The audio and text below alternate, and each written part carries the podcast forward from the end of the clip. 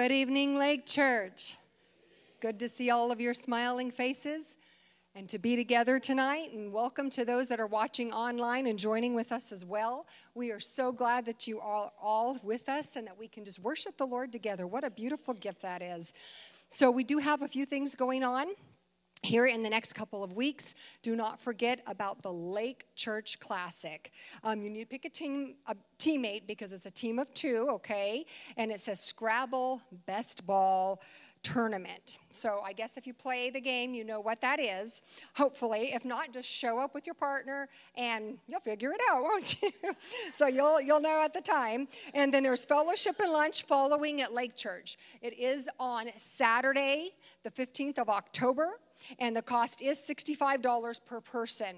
They also only have limited space for 22 two man teams. Um, so uh, it's important that you register as quickly as you can. You can do that on online at lake-church.com and get registered for that and go from there. So do not wait. If you've not registered yet, go ahead and get on there and do that to ensure that you do have a spot. I think that'll be a good day of fellowship and a lot of fun for you. Also, don't forget that we do have coming up our, our, Rise conference, hallelujah, which is October 16th, 17th, 18th, and 19th. It's always a good time to be together in the, in the presence of the Lord and just receive so many things that are going on. Um, 7 p.m. nightly, that's a Sunday through a Wednesday night. Uh, and there's also daily sessions on Monday, Tuesday, and Wednesday, starting at 10 a.m. right here in the auditorium. So we hope that you can make that. Do your best to plan to be here. It will be a good time in, in fellowship together with the Lord. Hallelujah. Also, that week, at the end of that week, on the 22nd of October, it is going to be a night of worship with someone named Dave Bell and his team. He's from the UK and the, it's going to be here in the main sanctuary at 6 p.m. and it is open to everyone. So keep that in mind as well as we wind down from Arise on that. Okay. Also, the church bulletin is available. It is out on the app. You can download the Church Center app. Then you will search for Lake Church. Now, the first time that I did it, it popped up with a question that said churches in your area after you entered in the zip code. And I was able just to push it, and right there, all the Manford churches popped up, and I was able to pick Lake Church that way. And I've not had to pick it since. So it's probably just the first time that you that you get on the app. But if you'll go there, you'll see, I believe it was down on the bottom right hand side. It'll say bulletin. You can click there and get more specific details, or maybe something that you know was annou- uh, announced differently than you thought. You can go there and look or whatever. So that's where you will find your bulletin. And then um, we're going to just transition into giving. So don't forget that there's several different ways that you can give. You can give on the seat back with the envelope. You can do cash, credit card, or check information. All of that is available on the card. Uh, back of that card there. Then you can also do it online at lake-church.com. You can also text to give, and you can also do it through the app. So there's plenty of different ways. Whatever works for you, wherever you are, whatever's convenient and easy. If you have one bar um, on your phone, you can still possibly text to give. You know, so hey, there's no there's no limit to where you are. So you can give anywhere, anytime, any place as the Holy Spirit is directing you, and whatever works for you. Amen. But the important thing is that you're doing it. You know, I want to remind you that when we give, we are proclaiming the gospel, the Bible tells us, and that we are called to do that. And did you know that just because you may not stand up and you may not teach or you may not preach, that there are many other ways that we can proclaim the gospel? The Bible says that we're one body. And so, just like our body works together, uh, we need every single part of it. Well, we need every single part of the body of Christ. We need those that are givers, those that can minister, whatever your, your, uh, gifting and your talent is. That's what we need to proclaim the gospel. So when you're giving, even if you don't get to go on a mission trip, or even if you don't get to, to help out at the camp that we have every year for the youth, you're still being a part through your giving. And did you know you can still declare the blessings of the Lord over that? So when Pastor Bob and I give, even when we can't physically be there, we say, Lord, we thank you that this produces in the kingdom of God. And we call it into the kingdom, even though we were not necessarily the one standing up and doing all the work, it seemed like. So I want to encourage you with that because you may be able to find a way that you can give even though you cannot be there for whatever reason that, that there may be. So I'm going to go ahead and pray, and then we will get started tonight. Hallelujah. Lord, we thank you tonight for this opportunity to be together, for this opportunity to give and to be children of your word and doers of your word. Lord, we thank you right now that as we sow into the kingdom, that it produces, Father. We thank you right now for lives that are changed, people that are saved. Lord, we thank you that the kingdom of God goes forth because we plant. And so, Lord, we know that it also must produce in the natural because we are operating according to kingdom principles. And so we thank you for it, Lord. Right now, in Jesus' name we pray. Amen. Amen. Good evening, Lake Church. It's good to see everybody tonight. Amen. Well, I'm excited to get to share with y'all tonight, share the Word of God with you. Before we do, though, let's stand and just begin to enter into an awareness of His presence tonight, just to give Him glory and praise. Hallelujah. We're here for an encounter with God tonight. Here to encounter and experience our true Father. Father, we just acknowledge your presence in this place. We just thank you, Father, that you are willing and excited to move among your people tonight. And we just thank you, Father God, for the great love that you demonstrated for us by giving your Son to redeem us, Father God, back to our rightful place as sons and daughters in the kingdom of God, Father God, and to restore to us uh, our ability to exercise dominion in the earth, Father God, to cause your kingdom to be manifest, Father God, to show the superiority of your kingdom, the kingdom of light over the kingdom of darkness, Father God, to release healing, to release deliverance, to release salvation Father God, in the lives of your people, which you've already provided by grace through the finished work of Jesus, Father, I just pray Regardless of the evidence that we see in the natural, we thank you, Father, that your word is truth, that your word is forever settled in heaven, Father God. And we declare your word tonight so that it be established on earth in the lives of your people, Father God, and that we be empowered, encouraged, Father, to go out and take the life giving message of the gospel to the dark places of our world, that we would go and shine the light Father God, in this dark world, Father God, and pull people out of deception, Father God, that the enemy has caused to come upon their lives. And we thank you, Father, that the church is the light of the world, Father God, and that that light cannot be extinguished by darkness. And we thank you for it, Father God. We thank you for the blood of Jesus Christ, Father God. We thank you that it's the most precious commodity in all of the universe, in all of the ages, Father God, and we just give you glory. We just thank you for your goodness, Father God. We give you praise. We worship you. We glorify you. We magnify you tonight. We exalt you. You are worthy of all praise. You are worthy that every breath that we breathe would be a praise unto you, Father God. We thank you, Lord. We give you glory. Hallelujah. We thank you for your word tonight. We thank you for revelation knowledge. Hallelujah. That sets us free, transforms our mind, causes us to walk in the reality of Jesus, Father God. Hallelujah. We give you praise. Oh, we give you praise. Hallelujah. Yeah, just begin to pray in the Spirit. Just begin to stir yourself up. Hallelujah.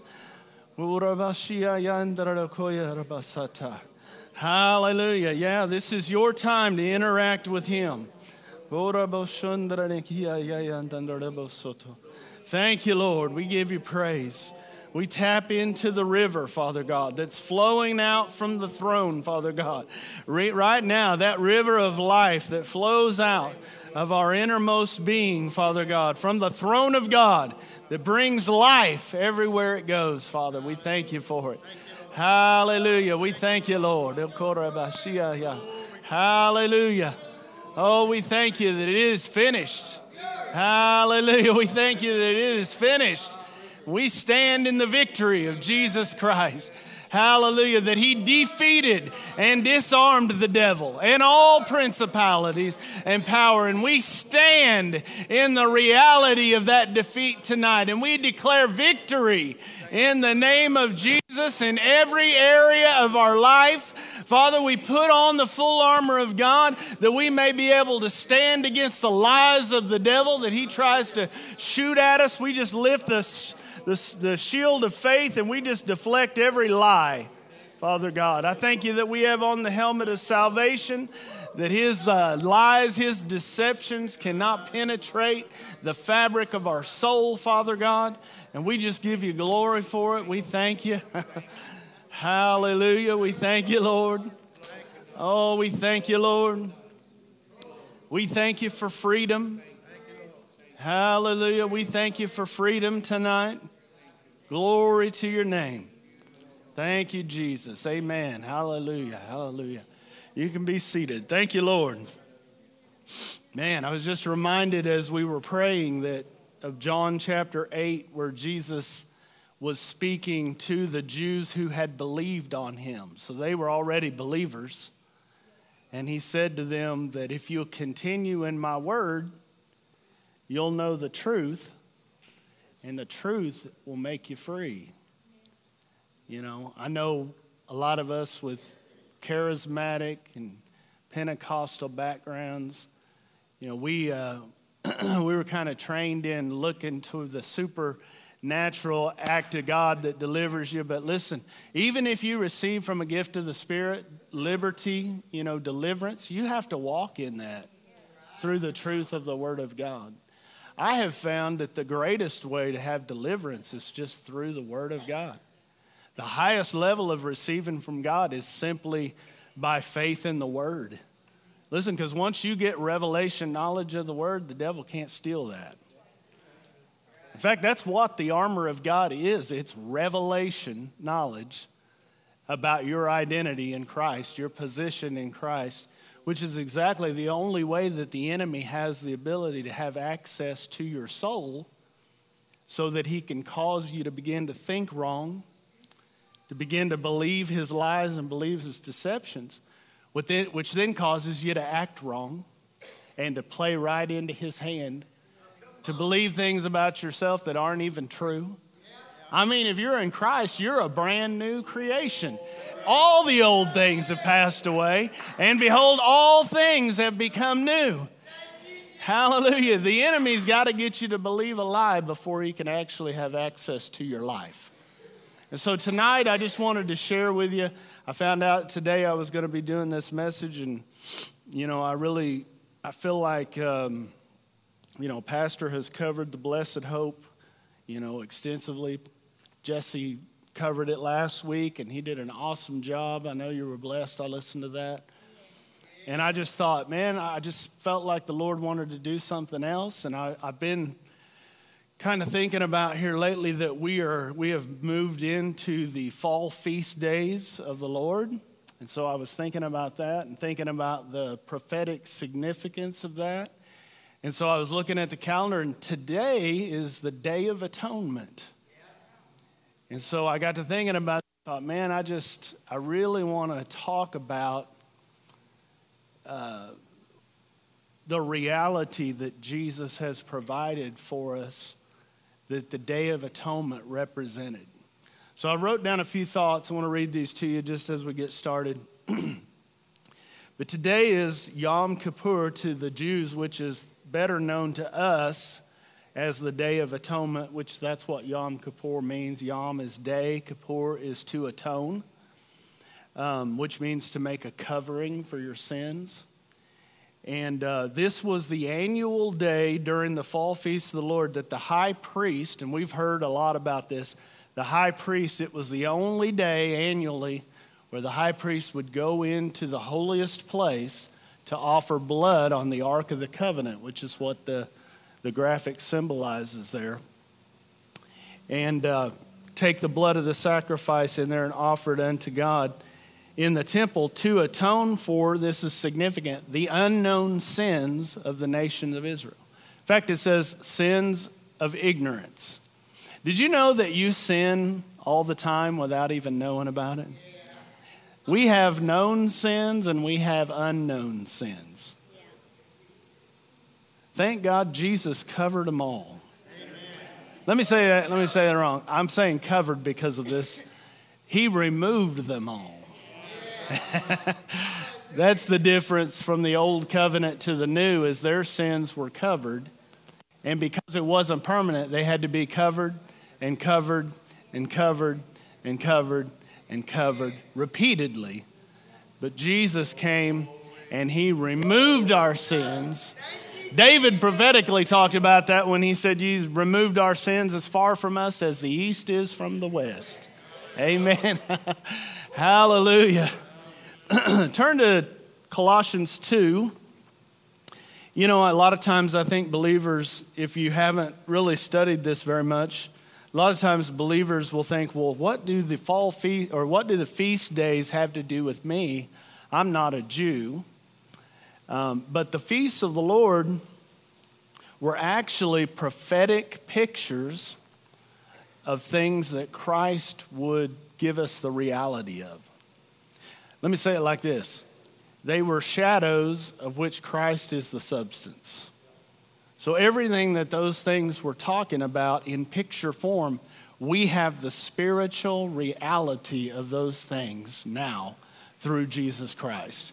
So in Colossians chapter 2 and verse 16, that's what he's talking about here. He says, Let no one judge you in food or in drink or regarding a festival or a new moon or a Sabbath. So that's a feast day or a new moon or a Sabbath, which are a shadow of things to come, but the substance is of Christ. The reason that we're not commanded to observe those, now there are people who observe those, and you know, I'm, I'm not against that. I do pay attention to them because of the significance of what they teach me about what Jesus accomplished for me.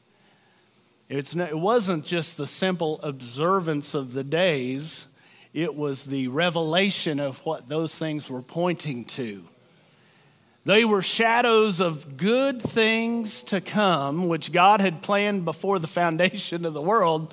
But when Jesus came, he was the sub he gave substance to those things. And now we have the ability to live in the reality of those things that God was showing that he was going to do for thousands of years as he was having them go and observe these feast days and things.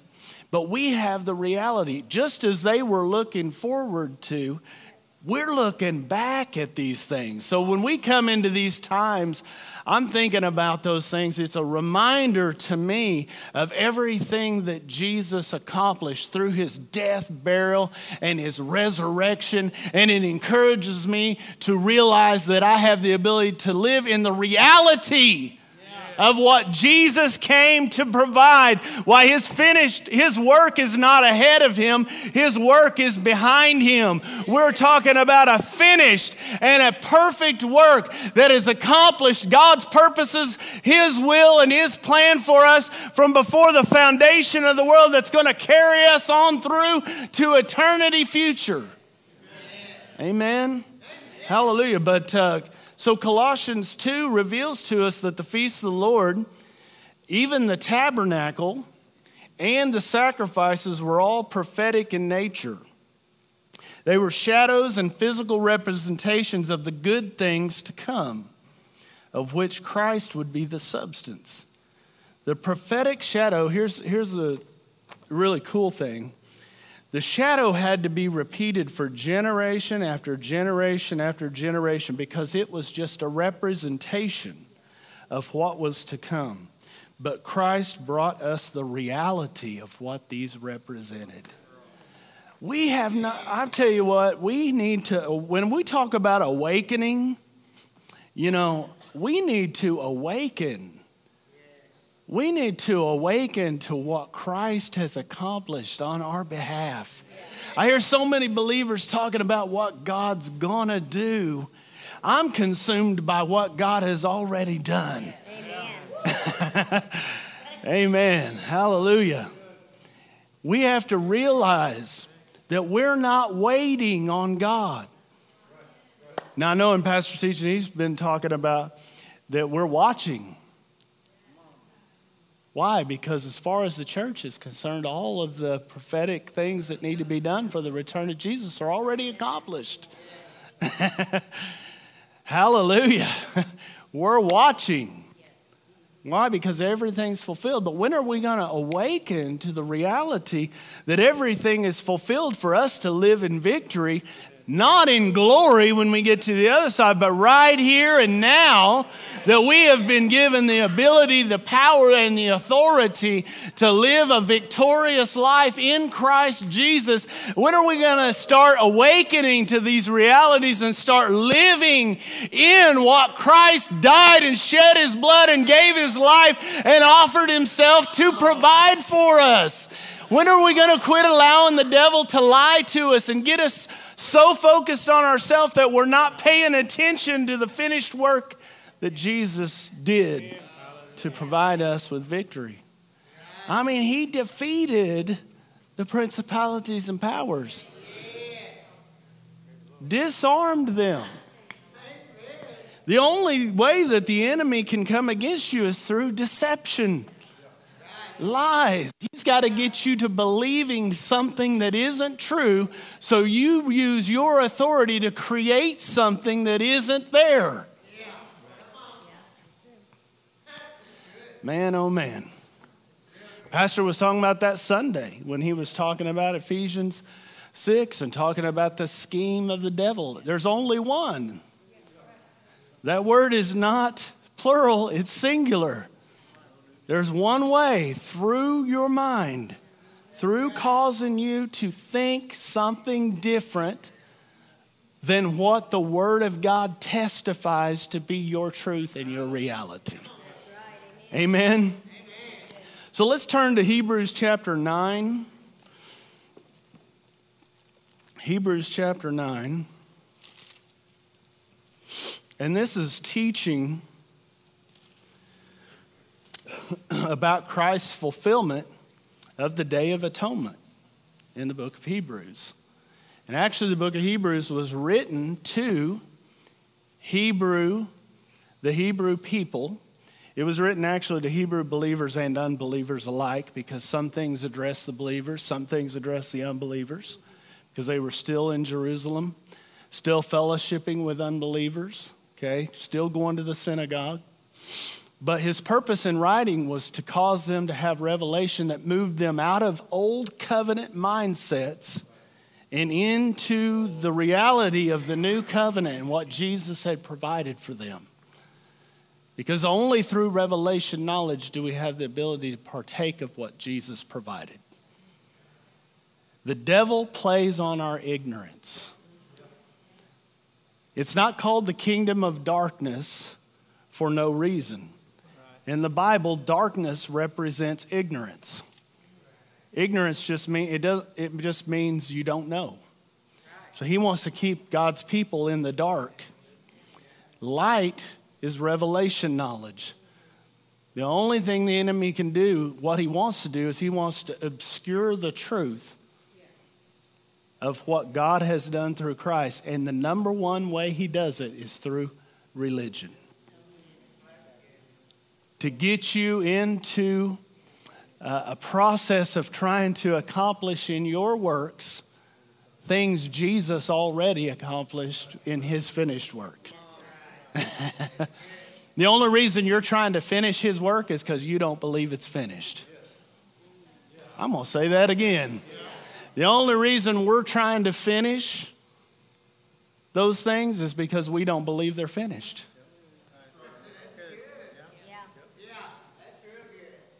So, Hebrews chapter 9, stay with me. I'm going to kind of just move through some verses here. It says, now, this is verse 6. He's just begin, he has just in the previous verses described the tabernacle and all its furnishings. He's talked about the, uh, the menorah, the candlestick, the table of showbread, the altar of incense, the ark of the covenant. And right here he says, when these things, so this is talking about those articles in the, in the tabernacle, had been prepared, the priests always went into the first part of the tabernacle performing the services. So daily, they went into the first part. I know we've taught on this before, but just in case there's people here that haven't heard it, the tabernacle had three parts an outer court, and then a tent, which had the holy place and the most holy place. The priest operated in the outer court in the first room daily. They would go in, they would trim the lamp, they would fill the, you know, you put the oil on it, keep the fire burning. These are things that we do as New Testament priests. We keep the fire of the Spirit burning in our life by constantly tending to those things. You got the, the uh, table of showbread, which represents the Word of God. And the lamp illuminating the Word is revelation knowledge that only Holy Spirit can give to you, which causes you to gain revelation and move to the next piece, which is the altar of incense, which is worship you can only truly worship out of revelation. Worship isn't worship isn't singing. It's a form of worship. Well, worship is anything you do as unto the Lord. Okay, only revelation knowledge can move you into the place where, from a pure heart, not out of some kind of obligation or religious duty or something like that, out of a pure heart, you begin to live your life by the empowerment of the Holy Spirit out of Revelation. And then the Ark of the Covenant, which was the place where the glory of God dwelt. Okay, so in this time period, they could only go in there one day a year, and that was to offer the blood on the Ark of the Covenant for the sins of the nation. So I'm, I'm talking about it. Let me read this.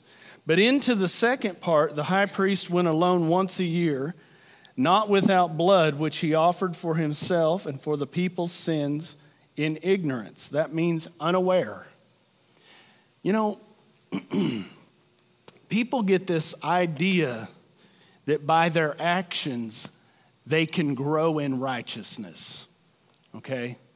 That our righteousness, that we actually uh, grow in how righteous we are in God's sight by the way that we live.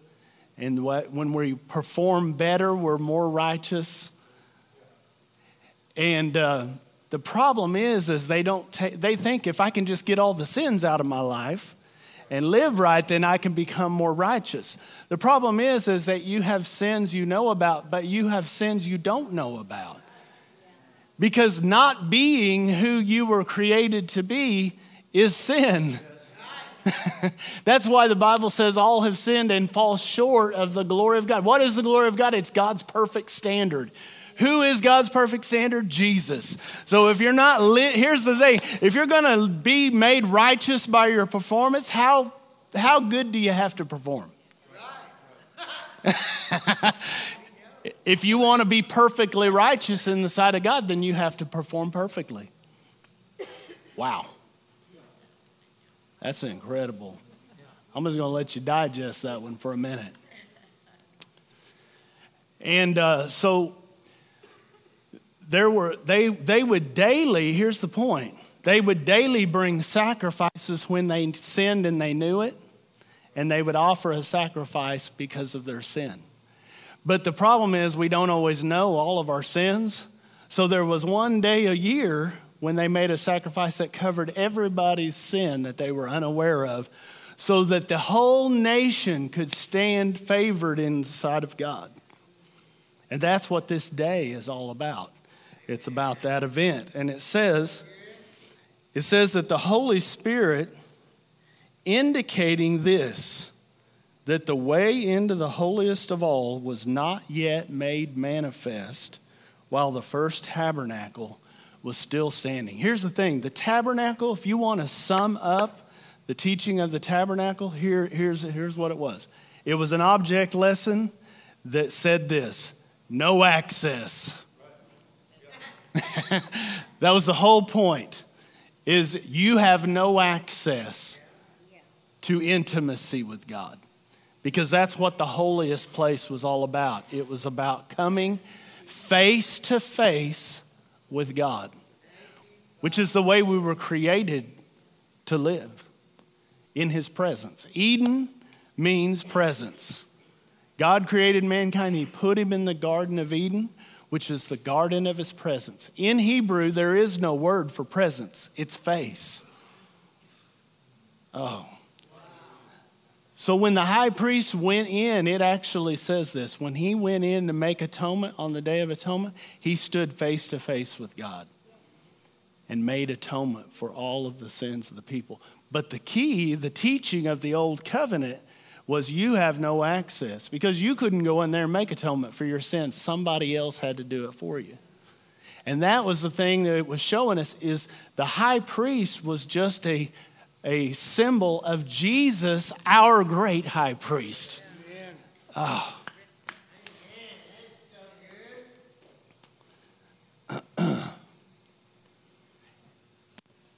and as long as that system was still in operation, it was telling us you have no access. You have no access. Let's drop down to verse 11. It says, but Christ. Oh, I love that. that's always a great, that's always a great way to start a verse out. so for uh, millennia, they had no access to God. They were shut out, separate, had no access to have intimacy with the presence of God. They couldn't experience His glory. Um, but Christ came as high priest. I'm going to say that again. But Christ came as high priest of the good things to come. Remember in Colossians, we read that they were shadows of the good things to come? Well, Christ came as high priest of the good things to come. With greater and more perfect tabernacle, not made with hands, that is not of this creation and not with the blood of goats and calves, but with his own blood, he entered the most holy place once for all. Oh, man. I don't think you got that. He entered into the most holy place, not the one created here on earth, once for all people, for all time, having obtained eternal redemption Having obtained eternal redemption. You know, we have these words, we hear these words in church redemption. I'm not sure we understand what we're talking about. I'm not sure we understand what we're talking about. If I asked you to tell me what redemption means, probably a lot of people have a lot of different ideas about that. But let's look at Colossians chapter 1. Stay there in Hebrews 9 as well, but we're going to come so we're going to come back to it, but check this out. eternal redemption.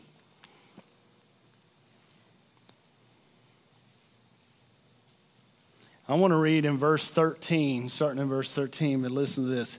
He has delivered us from the authority of darkness and transferred us into the kingdom of the Son of His love, in whom we have redemption through His blood. Here it is the forgiveness of sins. So, redemption is the forgiveness of sins based on the blood of Christ that was offered in heaven in the holiest place on our behalf once for all. So, if redemption is the forgiveness of sins, then He has attained for us eternal forgiveness of sins. Oh my gosh. Take that, devil. Take that. He has obtained for us eternal forgiveness of sins. Not covering for the next year, eternal forgiveness of sins. Oh my goodness. And redemption is talking about paying making a payment like a ransom. So his blood was given as a ransom to deliver us from the hand of the enemy by providing for us eternal forgiveness of sins. Because the only thing that ever separated us from God to begin with was sin. And not your sins, the original sin of Adam that caused us all to be born separated from God. But the last Adam came and provided eternal forgiveness of sin so we could have eternal, permanent access to the holiest place where the glory of God dwells. And in fact, it moved out of the tabernacle of Moses and into the tabernacle of the body of Christ. You are the Holy of Holies. You are the place where the glory of God dwells. You are the place where the presence of God resides. You are the address of God in the earth. Mm. The whole purpose of the forgiveness of sins was so that the Spirit of God could indwell the body of Christ on the earth. And we could be walking tabernacles of the presence and the glory of God, where we could take the light of the presence of God into the dark places of the world. But we haven't believed it. We haven't believed that we have the ability to shine the light. Instead, we curse the darkness and we just cause more darkness. Shine the light, and darkness will leave. Man, we got to learn to shine the light. Problem is, we, we, we, we say we believe it, but listen, uh, knowing in the Bible is not intellectual, it's experiential. So anything you say you know but you're not doing, you don't know it. Anything I say I know that I'm not doing, I don't know it. What do I mean by that? I haven't embraced it as my identity. I may know what to say intellectually. I may know what this word says intellectually, but have I embraced it to the point that it becomes a part of me on a subconscious level where it becomes my identity and it's the way I see myself, and so it's the way that I live my life? We have to realize, because here's the thing the devil, he, he, this is all he can do, is he points at your failures. He's the accuser of the brethren. And he tries to use your own performance as a way of causing you to disbelieve what God has done in your life.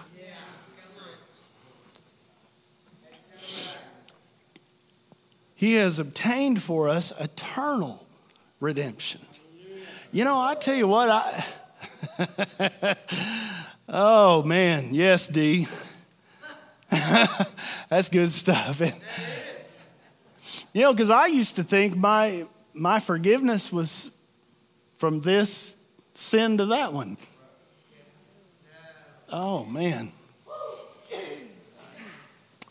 Well, I'm in I'm I'm in his graces right now, but oh, I just messed up. I just fell out.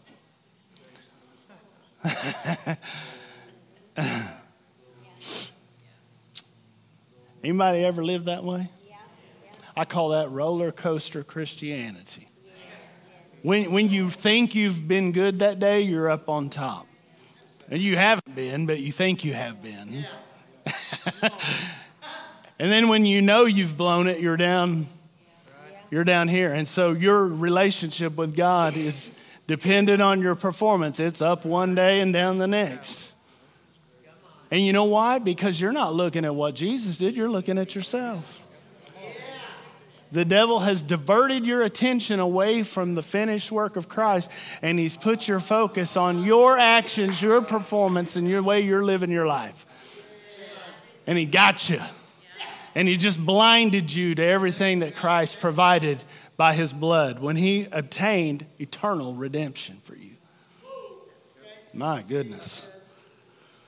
Look at Hebrews, we're just drop down to verse 24. For Christ has not entered the holy places made with hands, which are copies of the true, but into heaven itself, now to appear in the presence of God for us. Not that he should offer himself often as the high priest entered the most holy place every year with the blood of another, he then would have to suffer often since the foundation of the world. But now, once, the end of the age, he has appeared to put away sin by the sacrifice of himself. Wow. He appeared once to put away sin.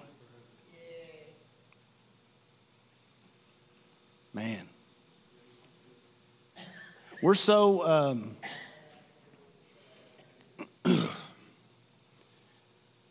grace is so foreign to us in this world. And because I would say, too, we live in the Bible Belt. We live in home base of legalism in the United States of America. And we have been indoctrinated with a mixture of law and grace.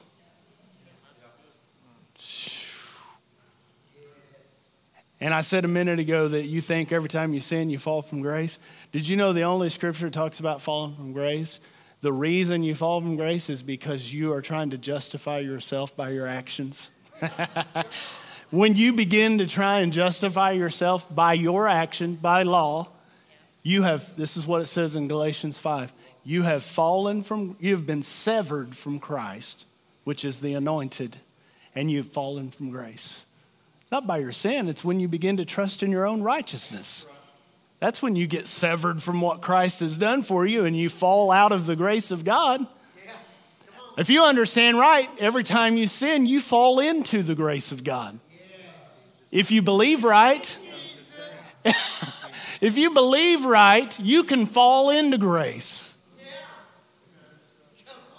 But we're so indoctrinated religiously, religious Christianity has presented to us a mixture of law and grace, which the book of Galatians, the whole theme of it, is, is correcting that very, uh, that very mistake.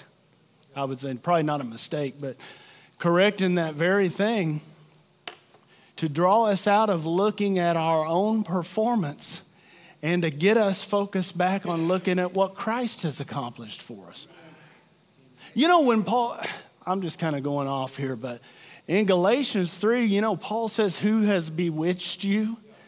He said, Before your eyes, Christ was portrayed as crucified. What was he saying? He was saying, Your, your mistake is that you have forgotten You've quit looking at the finished work of Jesus, and now you've got into trying to go around by your performance and tie up all the loose ends that Jesus apparently forgot to finish. And the devil's got you. Because if he can get you bartering with God based on your performance, you lose every time. you lose because you don't have you won't have the faith to believe God for the things that Christ has provided because you're not trusting in what he did for you. You're trusting in what you do for him as being the means of your qualification for whatever Jesus has provided. Mm.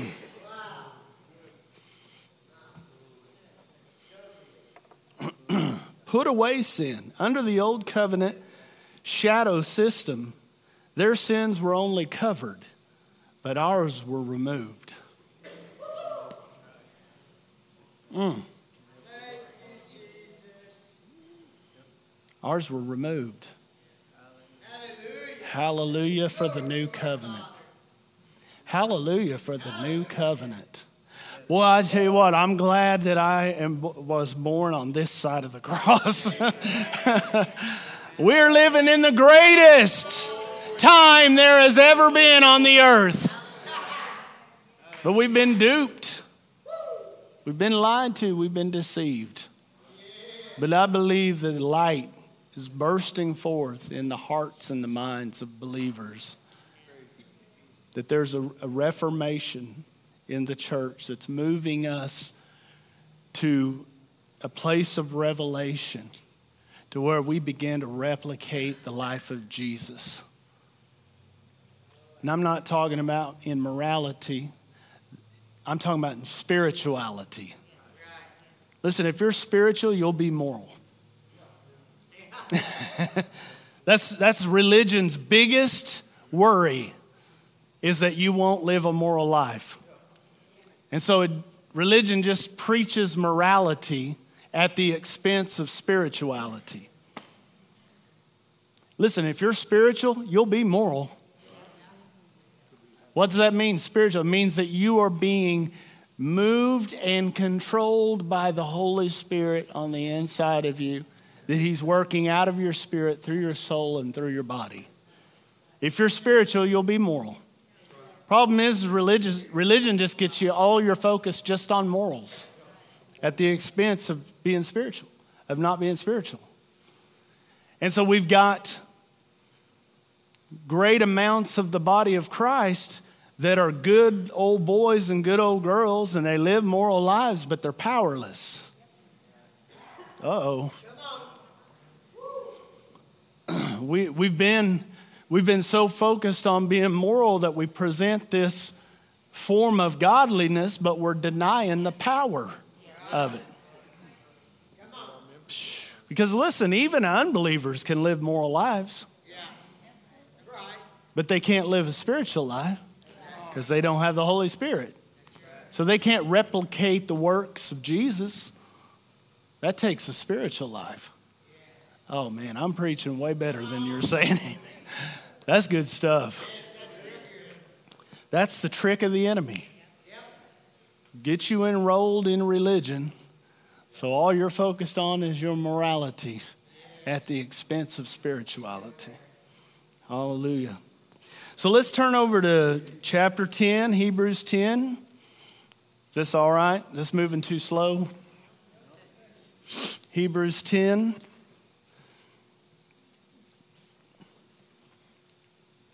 says, For the law having a shadow of the good things to come, and not the very image of the things, can never, with these same sacrifices which they offer continually, year by year, make those who approach perfect. Here's the key this is God's intent for sending Jesus was not to get us a ticket to heaven. It was to bring us to a place of perfection. And the word perfection doesn't mean flawless. It means mature, complete, as you were meant to be. It doesn't mean flawless. Here's the problem. We think we see perfect, we think flawless. Oh God, I got to be perfect. That's not what it's saying.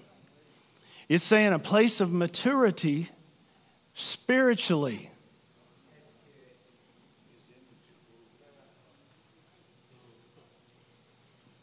And with those sacrifices, it can never bring us to a place of perfection. Let me say this the law was never meant to bring you to a place of spiritual maturity. In fact, the law cannot. Go read Galatians chapter 4, verses 1 through 7.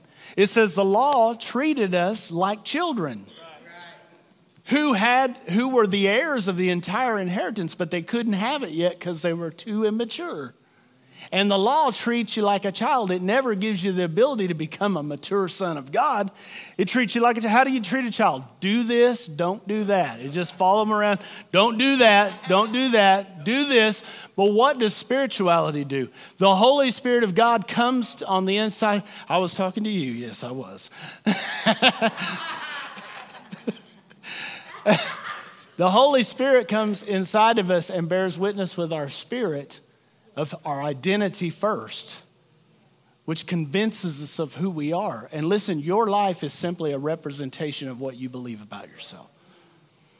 So he teaches us who we are first, then he teaches us our inheritance and how to occupy it, how to live as a mature son. So that you can walk in everything that Jesus provided through his death, burial, and resurrection by the Spirit of God, not by the letter of the law. Is this making sense? Okay. so the law was never meant to be a means of salvation, it was a measure of our unrighteousness and our inability to produce the righteousness of God by our own performance. Okay? So he says here, For then they would, would they not have ceased to be offered. If they could have brought people to a place of perfection, they would have ceased offering them. Okay? For the worshipers, once purified, would have had no more consciousness of sins. That is perfection. That's the perfection he's talking about. I, I can just feel people wrestling me with that. I, I can feel it. No more consciousness of sins. Well, if I moved into a place where I wasn't conscious of my sins, how, what's going to keep me living right?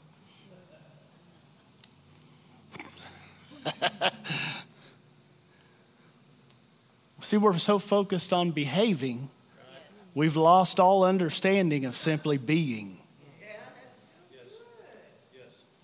Most believers don't even think no more consciousness of sins is something to shoot at, to aim at. When this says that was the goal.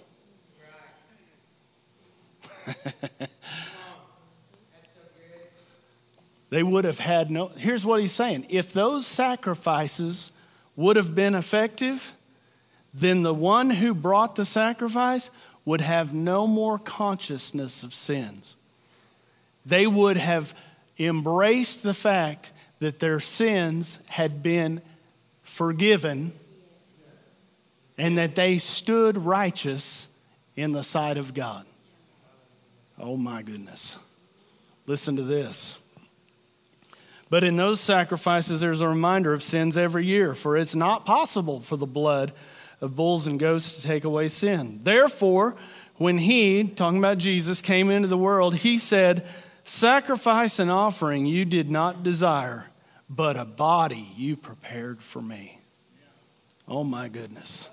God became flesh. The Word became flesh and dwelt among us for the pure reason that He would offer His body as a sacrifice to provide eternal redemption, eternal forgiveness of sins, so we could come into a consciousness of a place where we were truly righteous in the sight of God, where the devil could no more lie and deceive God's people into believing something that God, something other than what God had declared them them to be from the foundation of the world and to begin to doubt the finished work of Christ, to begin to doubt the efficacy of the blood to totally pure and save and deliver and redeem God's people out of the darkness and out of the ignorance that the devil had held them in bondage to.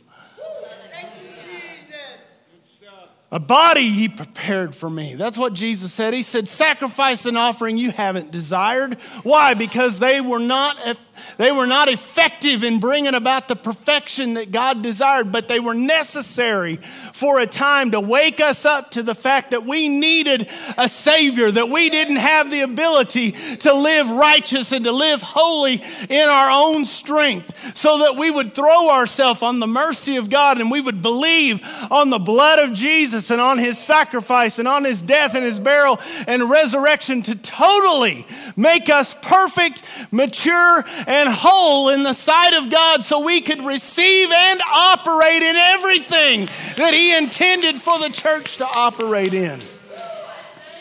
Hmm. Hallelujah.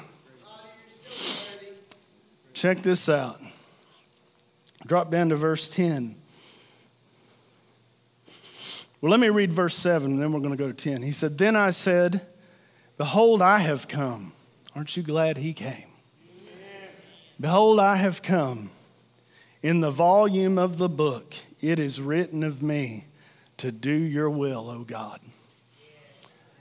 Jesus came at the behest of his Father to do his will, to provide the redemption that would cause God's people to be delivered from the kingdom of darkness and transferred into the kingdom of the Son of His love by providing an eternal forgiveness of sins. Verse 10 says, And by that will, which is the will of God, we have been sanctified through the offering of the body of Jesus Christ once for all. Sanctified means set apart. So the moment that you the moment that you believed on Jesus, you were set apart for the purposes of God. You were set apart from the kingdom of darkness and into the kingdom of God's dear Son. That's an accomplished fact in your life. You have been set apart unto God, whether you even realize it or not, by believing on Jesus. Now, he begins to make a, a contrast between the old covenant priests and Jesus' ministry. And he says, And every priest stands ministering daily and offering repeatedly the same sacrifices which can never take away sins. Think about that. How futile. The futility of that system was that those priests stood daily, continually, offering over and over and over and over again the same sacrifices which could never take away sin. They sacrificed millions, millions of sacrifices. And they stood and did their work because there was no place for rest. They just change shifts. Next priest. you talk about feeling like you're not making a difference in your job. wow. Why? Here's the thing we have to understand these were just prophetic pictures, these were just shadows, they weren't the real thing. But this man, oh, there's a turn. But this man, after he had offered one sacrifice for sins forever, sat down at the right hand of God. He entered the rest of God. Why? Because he was tired from the beating. Why? Because the, he was tired from the crucifixion. No, because he was finished with his work. He sat down. From that time, waiting till his enemies are made a footstool for his feet. Listen, when he sat down, we sat down with him. Mm-hmm. You know how you stand depends on where you sit. how you stand depends on where you're sitting. Do you know where you're at? Do you know where you're seated? Because the Bible said God raised him up and seated him at his right hand far above every principality and power and might and dominion and every name that is a name, not only in this age, but also in the one to come. Gave him a name which is above every name. Man, the enemy's obliterated. He may not be in your consciousness, but he is in the consciousness of God.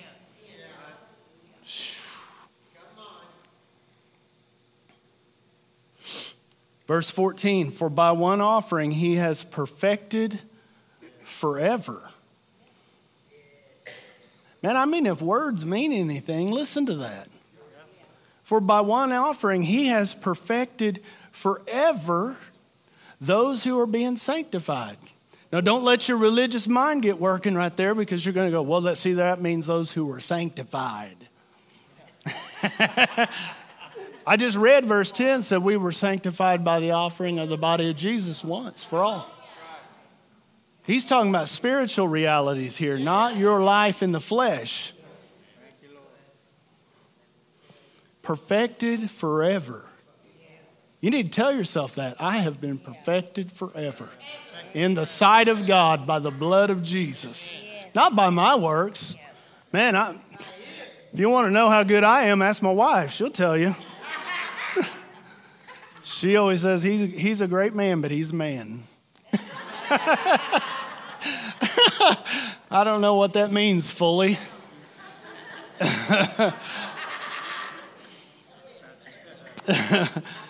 I think she needs to repent, though. Is this online? There's my mother in law back there taking notes. Man, I'm going to be in trouble before I get out of the parking lot. That's right, brother. oh. Hallelujah. All right, verse 15. We're going to read these few verses really quick because I want to get on to something else. But the Holy Spirit also bears witness to us, for after he said, Before, this is the covenant I will make with them after those days, says the Lord. I will put my laws in their hearts, and in their minds I will write them. Then he adds, Remember, this is the Holy Spirit. Then he adds, Their sins and their lawless deeds I will remember no more. Listen, that doesn't mean I won't remember, like God forgot them. You know, it's because of the blood of Jesus, He doesn't remember them against you anymore. Oh my. Verse 18 Now, where there is forgiveness of these, there is no longer an offering for sin. What's that mean? There's none needed. Wow, wow, wow. Hallelujah. Thank you, Jesus. What this tells us is that we have been made perfect in righteousness. That word perfect, what it's talking about is we have been made perfectly righteous. Perfectly righteous. Now, for the sake of time, let me kind of see where I want to go from here. Turn to Romans chapter 5. Romans chapter 5.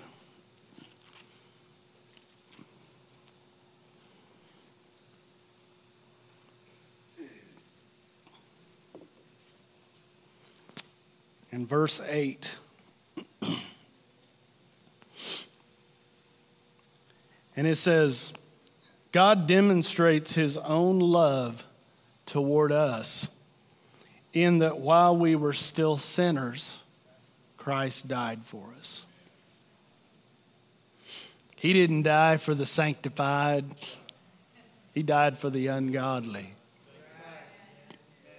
While we were yet sinners, see, the love of God is that while we were yet sinners, Christ died for us.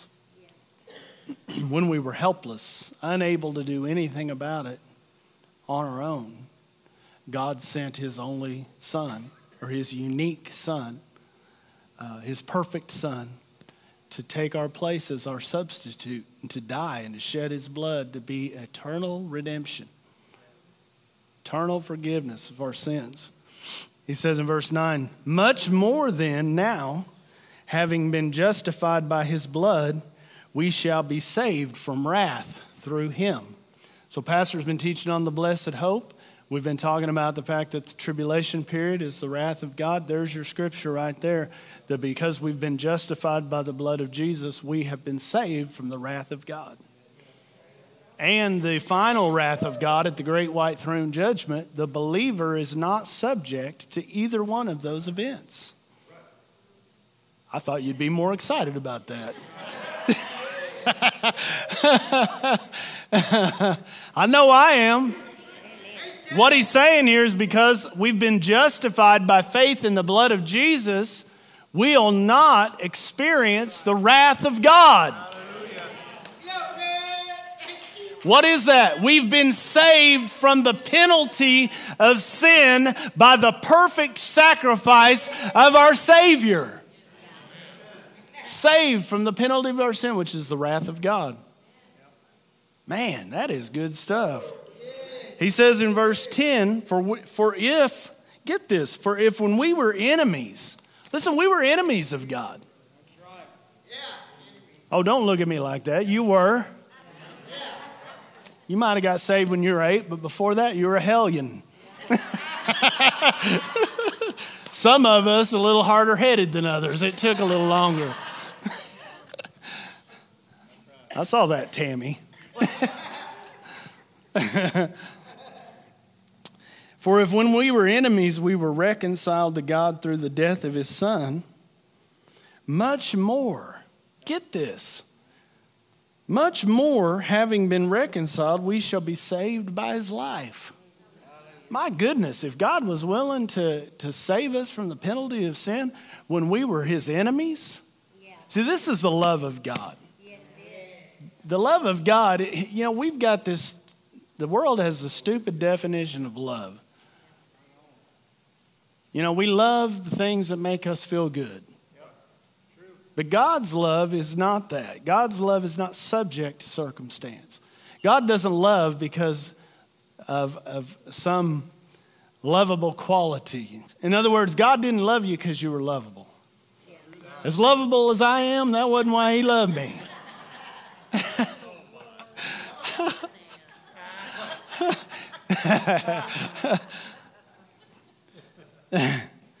but God loved his enemies. And if we can if we can accept the fact that when we were enemies of God, that he reconciled us by offering his own son in our place, how much more can we believe? I said, How much more can we believe that we are favored by God, that He is willing to deliver us from everything that comes against us in life? In fact, He already has.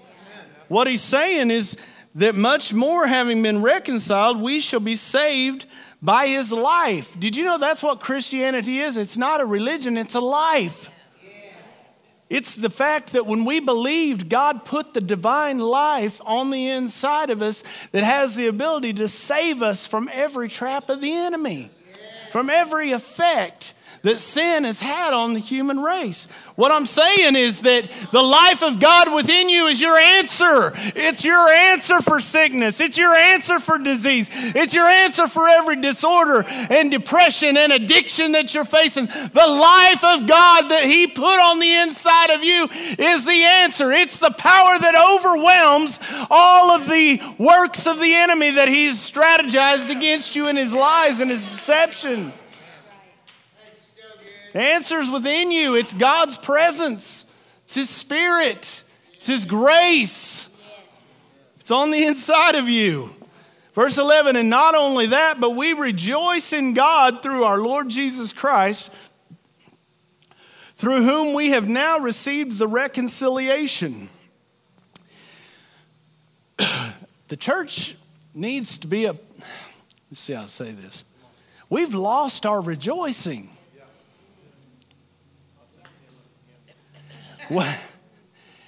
When, when everything, when the world's going to hell in a handbasket, what would be more of a witness to the world than a church that's rejoicing, filled with joy, filled with hope, filled with love, filled with peace, filled with faith, filled with.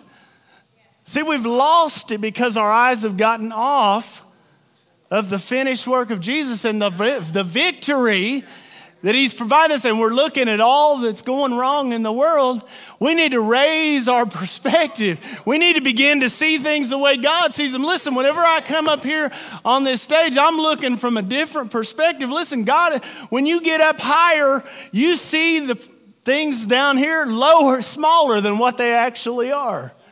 The problem is our perspective has to change based on what Jesus has done for us. We've got to raise our ability to see life in a different kind of way, to begin to see it through the eyes of God who sees everything finished, who sees everything completed, who sees the victory already won and the devil already defeated. He, he declared the end from the beginning. We're just trying to catch up. But what he's done is he's made us righteous. The word righteous doesn't only mean uh, in right standing with God, that's part of it. But the word righteous means a man is as he ought to be. I think I wrote that down. Let me find that. It, the word righteous means the state of him who is such as he ought to be. The state of him who is such as he ought to be. How many of us look at ourselves and just go, man, I am just not. You're just not, you're just not basing your, your evaluation on the right thing. God says you're righteous. That means you are as you ought to be. And if you would believe that, your outward life would begin to line up with what you believe. Man.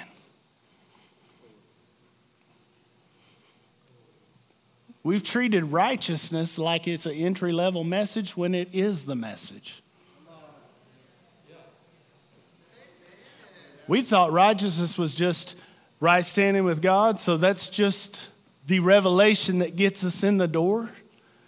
When righteousness means as you that you're the, in the state and condition as you ought to be. That's why Paul said, You're complete in him. You are complete in him who is the head, as you ought to be. And yeah, I wish somebody would embrace that tonight. Say, I am as I ought to be. In fact, in your lifestyle, where you're not living as you ought to live, the reason why is because you don't believe that you're as you ought to be. See, if you believe you're depraved, you'll live depraved. But if you believe you're righteous, you'll live righteous. More accidentally than you ever tried to do on purpose. Hallelujah. That's the truth. Let me read you a couple things out of the Passion Translation. Thank you, Lord. Look at Romans 1. Well, you probably don't have this, so I'm just going to read them to you. Listen to Romans 1 and 17 in the Passion. This gospel unveils a continual revelation of God's righteousness, a perfect righteousness given to us when we believe. Did you know that, like I was saying earlier, people believe you grow in righteousness by your actions? There's only two kinds of righteousness you are either unrighteous or you're perfectly righteous. There is no in between. If you're not perfectly righteous, I would suggest to you tonight that you need to get saved. That's the truth. If you, because if you are not perfectly righteous, then get saved and you'll be perfectly righteous. There is no in between. Because the Bible reveals that Jesus is our righteousness. So, what degree is Jesus righteous? Oh, you're going. I have a feeling people are going to they're going to choke on this, but if you have received the righteousness of God, you're just as righteous as Jesus. I can stand up here and say with full persuasion, I am as righteous as Jesus is. Why? Because my righteousness is not of me based on what I've produced through the law. My righteousness is of Him. He is our righteousness. That means that my righteousness is of the same quality and degree as Jesus. Man, oh man, oh man, oh man. Boy, have we been lied to by the devil. Think about it. Give you a couple more. Look at uh, Romans 4. Well, I keep saying look at it, but I don't think you have the passion. So I'm reading it out of the Passion Translation. Just listen to this.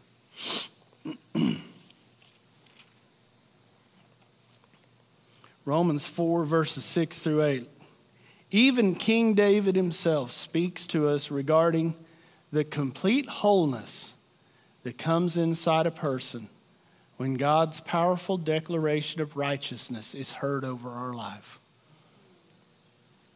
When you hear God declare you righteous, that's when you become whole on the inside.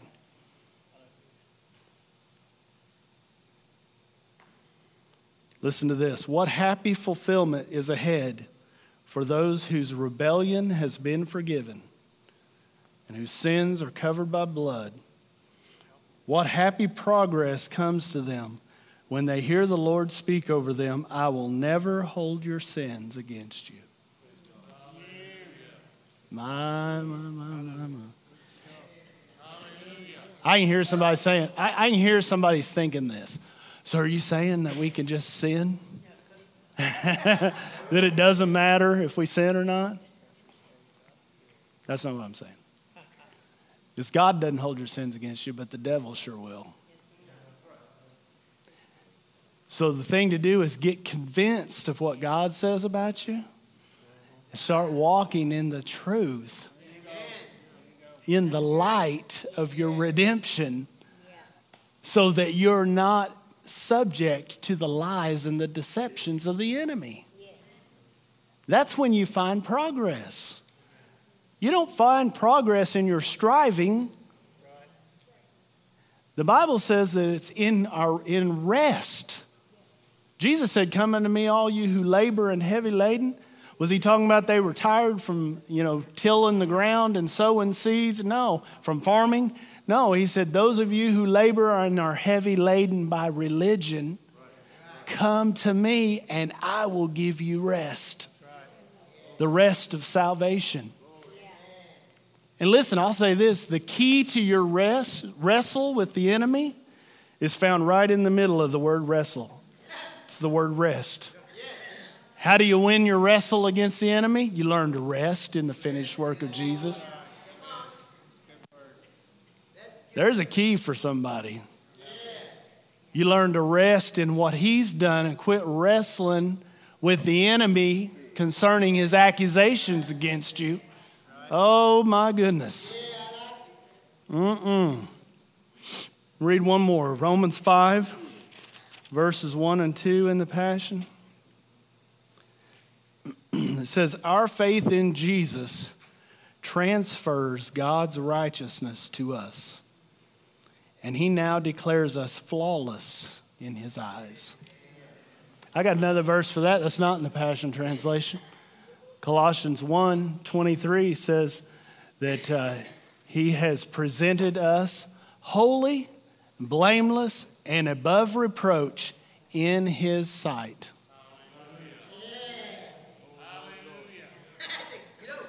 Our faith in Jesus transfers God's righteousness to us. And he now declares us flawless in his eyes. Because listen, how can he do that? because God is a spirit. And those who worship him must worship him in spirit and in truth, which means reality. We don't, we don't uh, fellowship with God in the physical realm, we fellowship with him spirit to spirit. He lives in our spirit. So God deals with us based on who we are, who we truly are in our spirit, which is one with Jesus. Mm-mm-mm. This means we can now enjoy true and lasting peace with God, all because of what our Lord Jesus, the Anointed One, has done for us. Get this our faith guarantees us permanent access into this marvelous kindness that has given us a perfect relationship with God.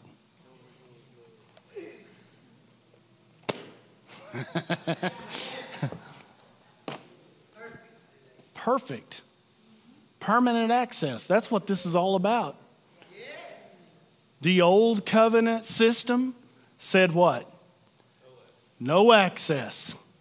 What does Jesus' finished work say? Unhindered, unlimited access to God. In fact, when Jesus died on the cross and cried, It is finished, the veil that separated that from the rest of the tabernacle was torn from the top to the bottom, signifying that every person by faith now has access and intimacy, unlimited and unhindered with God, not by their perfect performance, but by the perfect performance of a Savior and a Redeemer and a Deliverer who has offered Himself to provide for us eternal forgiveness of sins. So, well, can I go in there when I've sinned? That's when you really need to go in there. My goodness. It's in His presence that you find your deliverance. It's in His presence that you find your healing. It's in His presence that you find liberty. It's in His presence. What does the Bible say in Psalms? In His presence is fullness of joy and pleasures forevermore. Amen. Man, David said that under the old covenant. How much more do we have the reality of that now under the new, now that Jesus has fulfilled everything that the old covenant was speaking in, in pictures, in prophecy? Yes, amen. Man. Hallelujah. Man. I keep thinking, I think it's in my own head. I keep thinking, pray for people, but I really think just just receive. Man, I just I just sense that right now. Just receive that. Just receive that. You have it. You have that in your spirit. Receive that word right now. Receive liberty. Receive healing. Receive deliverance. Receive God's love. Receive His declaration over you that you are perfectly righteous, that there is no separation between Him and you.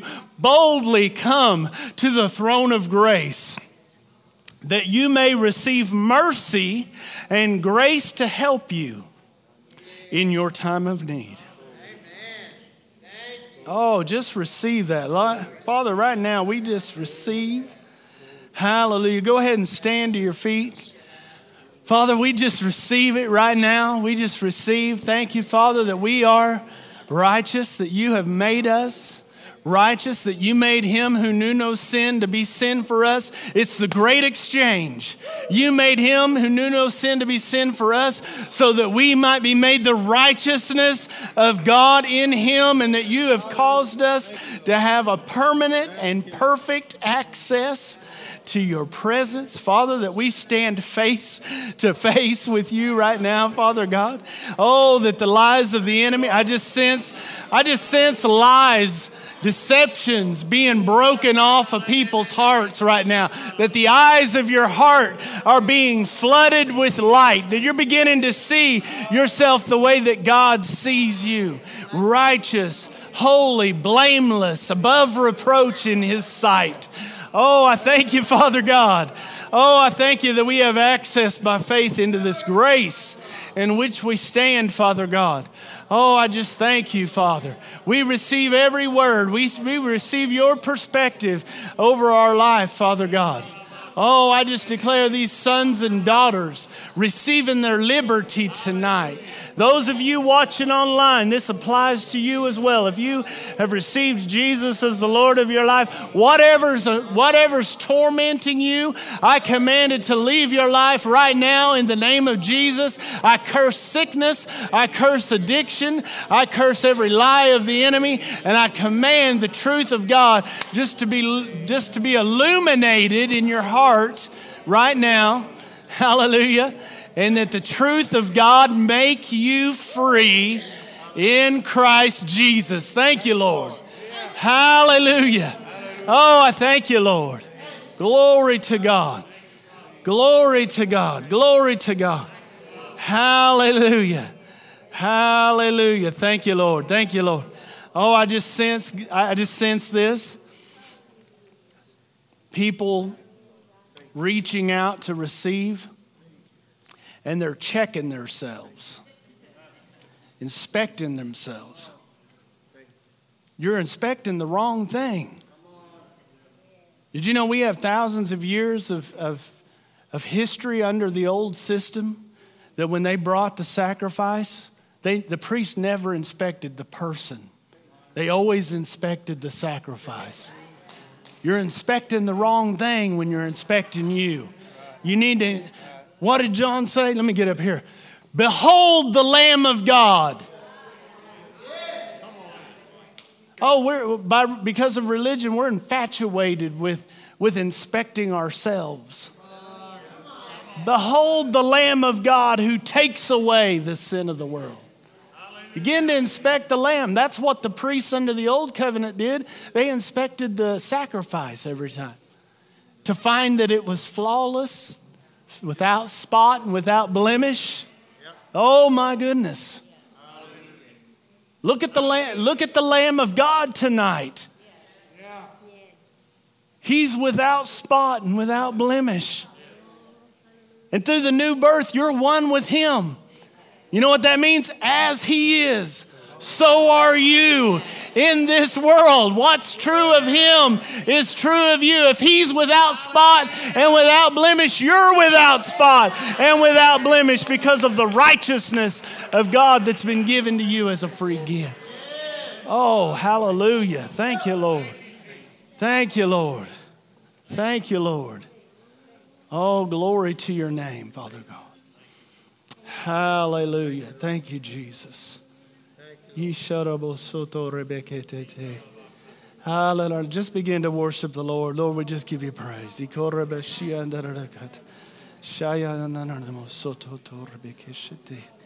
As they're praying, I just want the ministers to come forward.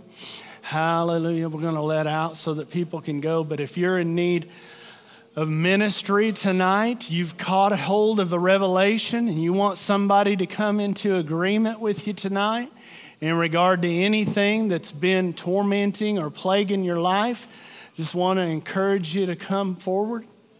Let these people come into agree with you. Jesus said that if two of you on earth agree as touching anything, it shall be done unto you. We've been seeing all kinds of miracles happen in this place. Don't leave hanging on to something the devil's put on you. Come up here and lay it down in the name of Jesus. I'm going to go ahead and dismiss you. Be sure and be here Sunday morning for a powerful time in the Lord. You're dismissed in Jesus' name.